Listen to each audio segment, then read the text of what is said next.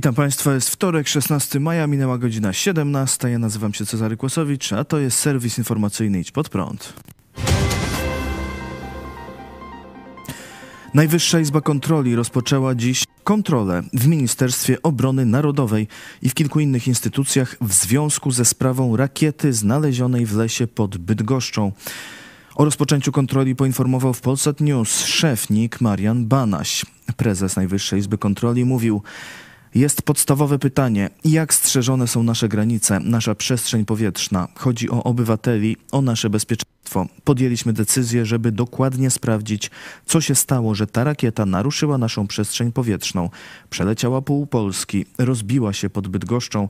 Mało tego, dopiero po pięciu miesiącach dowiadujemy się, że coś takiego miało miejsce. Musimy ustalić, kto ponosi za to odpowiedzialność i czy naprawdę jesteśmy bezpieczni. Oprócz Ministerstwa Obrony NIK będzie kontrolować dowództwo operacyjne rodzajów sił zbrojnych i dowództwo obrony powietrznej. Kontrola może także objąć dowództwo żandarmerii wojskowej. Wyniki kontroli mamy poznać we wrześniu. Szef NIK dodał, że w trakcie kontroli może zostać zbadana także sprawa dronów pojawiających się przy polskich lotniskach. Przypomnijmy, że rosyjska rakieta bez głowicy wleciała do Polski z Białorusi 16 grudnia. Polskie służby straciły ją z radarów. Poszukiwania nie dały rezultatu i zostały szybko przerwane. Szczątki rakiety zostały znalezione w lesie w Zamościu pod Bydgoszczą w kwietniu. Minister obrony Mariusz Błaszczak stwierdził, że został wprowadzony w błąd przez dowódcę operacyjnego i o naruszeniu polskiej przestrzeni nie wiedział do kwietnia. Również premier Mateusz Morawiecki i prezydent Andrzej Duda mieli się dowiedzieć o sprawie dopiero w kwietniu. Jednak szef sztabu generalnego Wojska Polskiego, generał Rajmund Andrzejczak, twierdzi, że przekazał informację o zdarzeniu swoim przełożonym wtedy, kiedy miało ono miejsce. Sprawę komentowali dziś Wiś pod prąd na żywo współtwórca jednostki GROM, podpułkownik Krzysztof Przepiórka oraz ekspert bezpieczeństwa międzynarodowego dr Tomasz Pawłuszko. Pytanie jest kluczowe. Kto zaniechał, kto dał, kto dał zezwolenie na to, żeby przerwać żeby przerwać poszukiwania tego obiektu. Wyobraźmy sobie, ok, nawet jeżeli by nie było tej głowicy jądrowej, ale byłaby jakaś e, bojowa, czy cokolwiek, nawet resztki paliwa, przecież te, te, napęd e, tej rakiety, nawet jeżeli nie była, powtarzam jeszcze raz, uzbrojona, ale napęd takiej rakiety to jest, to jest paliwo stałe, tam połączone jakimiś substancjami. Ono jest niezwykle toksyczne i wybuchowe.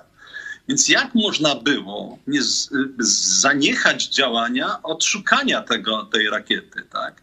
Jest, dla mnie to jest niepojęte, to jest nieprawdopodobne i osoba, która podjęła taką decyzję na zbity pysk przed... Ja, przepraszam, nie będę tutaj delikatny w tym, w tym, co wypowiadam, no bo wtedy, kiedy mogłyby zginąć ludzie, no to wtedy byśmy się obudzili, tak? Można. Jak można w ten sposób postąpić? Przez pięć tak naprawdę pięć miesięcy bez mała e, nie mogliśmy znaleźć obiektu latającego, który wkroczył na, wleciał na teren Polski. Niebywałe.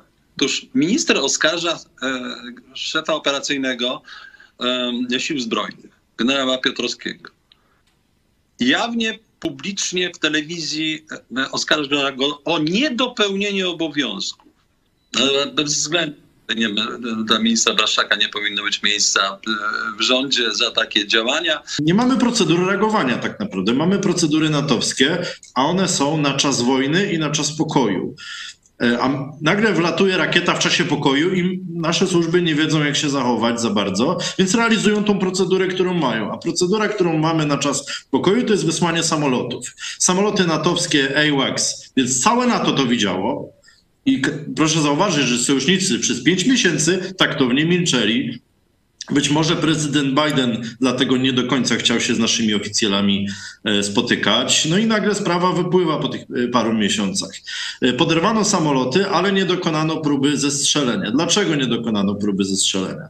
Ponieważ prawdopodobnie nie mieliśmy dyżurów przeciwlotniczych, ponieważ to jest dla trybu wojennego. Kolejny problem. My mamy 19 albo 20 radarów takich stacji radiolokacyjnych. One nie pokrywają całego terenu Polski, są luki. Więc ten system radarowy nie jest doskonały i dlatego trudno przewidzieć tor e, lotu rakiety. Ta rakieta była uszkodzona prawdopodobnie, więc ona kluczyła. Mamy całą ogromną ustawę o obronie ojczyzny, którą trzeba by uzupełnić na wypadek właśnie reagowania kryzysowego tego typu. Czternasta emerytura będzie wypłacana co roku. Rząd przyjął projekt, który wprowadza na stałe wypłacanie tzw. Tak czternastki. Ten rodzaj świadczenia został po raz pierwszy wypłacony w 2021 roku. W pełnej kwocie jej wysokość wynosi tyle, co najniższa emerytura w danym roku od 1 marca. Nie przysługuje wszystkim, ale znacznej większości emerytów. Minister Rodziny i Polityki Społecznej Marlena Maląg podała, że czternastkę uzyska ponad 86% seniorów, w tym ponad 70% w pełnej wysokości. Pełna kwota będzie przysługiwała tym, których emerytura nie przekracza 2900 zł miesięcznie przed odliczeniami, potrąceniami i zmniejszeniami. Premier Mateusz Morawiecki wprowadzenie czternastki na stałe określił jako fundamentalną zmianę. Dlaczego nie było wcześniej trzynastej emerytury? Dlaczego w czasach naszych poprzedników nie było trzynastej, czternastej emerytury, tej, którą dziś na Radzie Ministrów przyjęliśmy jako stałe świadczenie? Od dzisiaj czternastka to stałe świadczenie dla wszystkich emerytów w Polsce. To jest fundamentalna zmiana, powiedział premier. Ceny rosną trochę wolniej, PKB spada. GUS podał dane dotyczące stanu polskiej gospodarki. W pierwszym kwartale bieżącego roku produkt krajowy brutto polski był o 0,2% mniejszy niż w pierwszym kwartale zeszłego roku.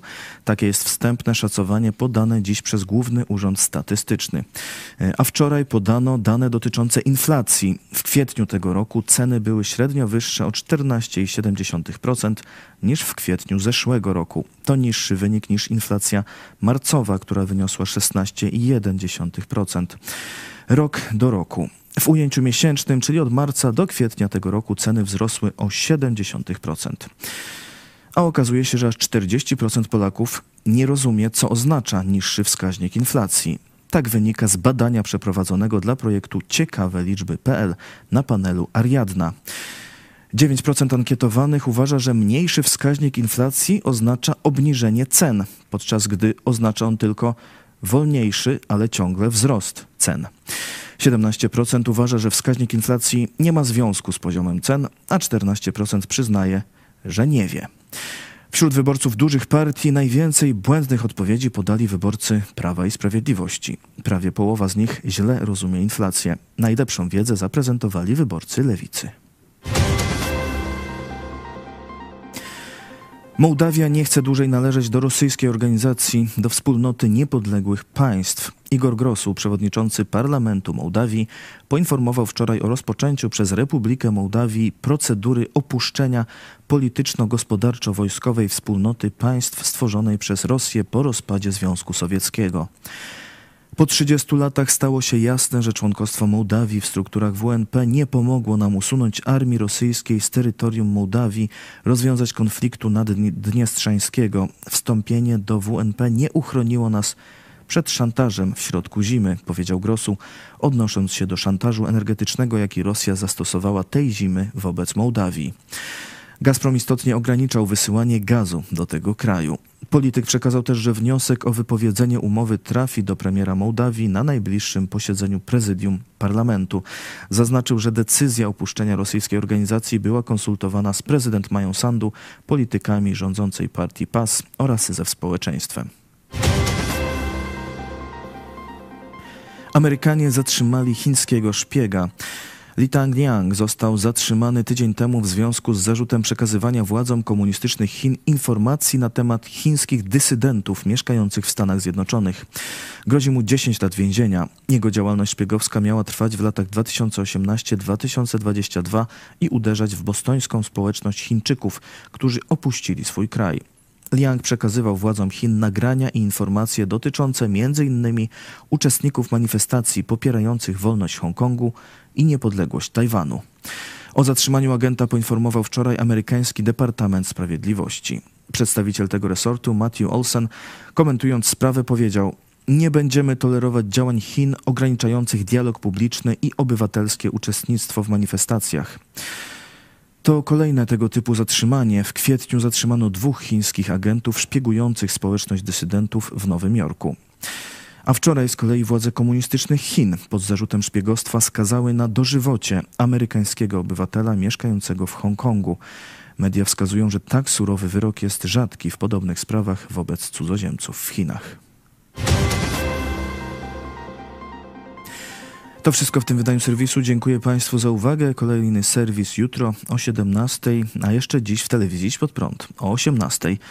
800 plus, kiedy darmowe browary. Zapraszam, do zobaczenia.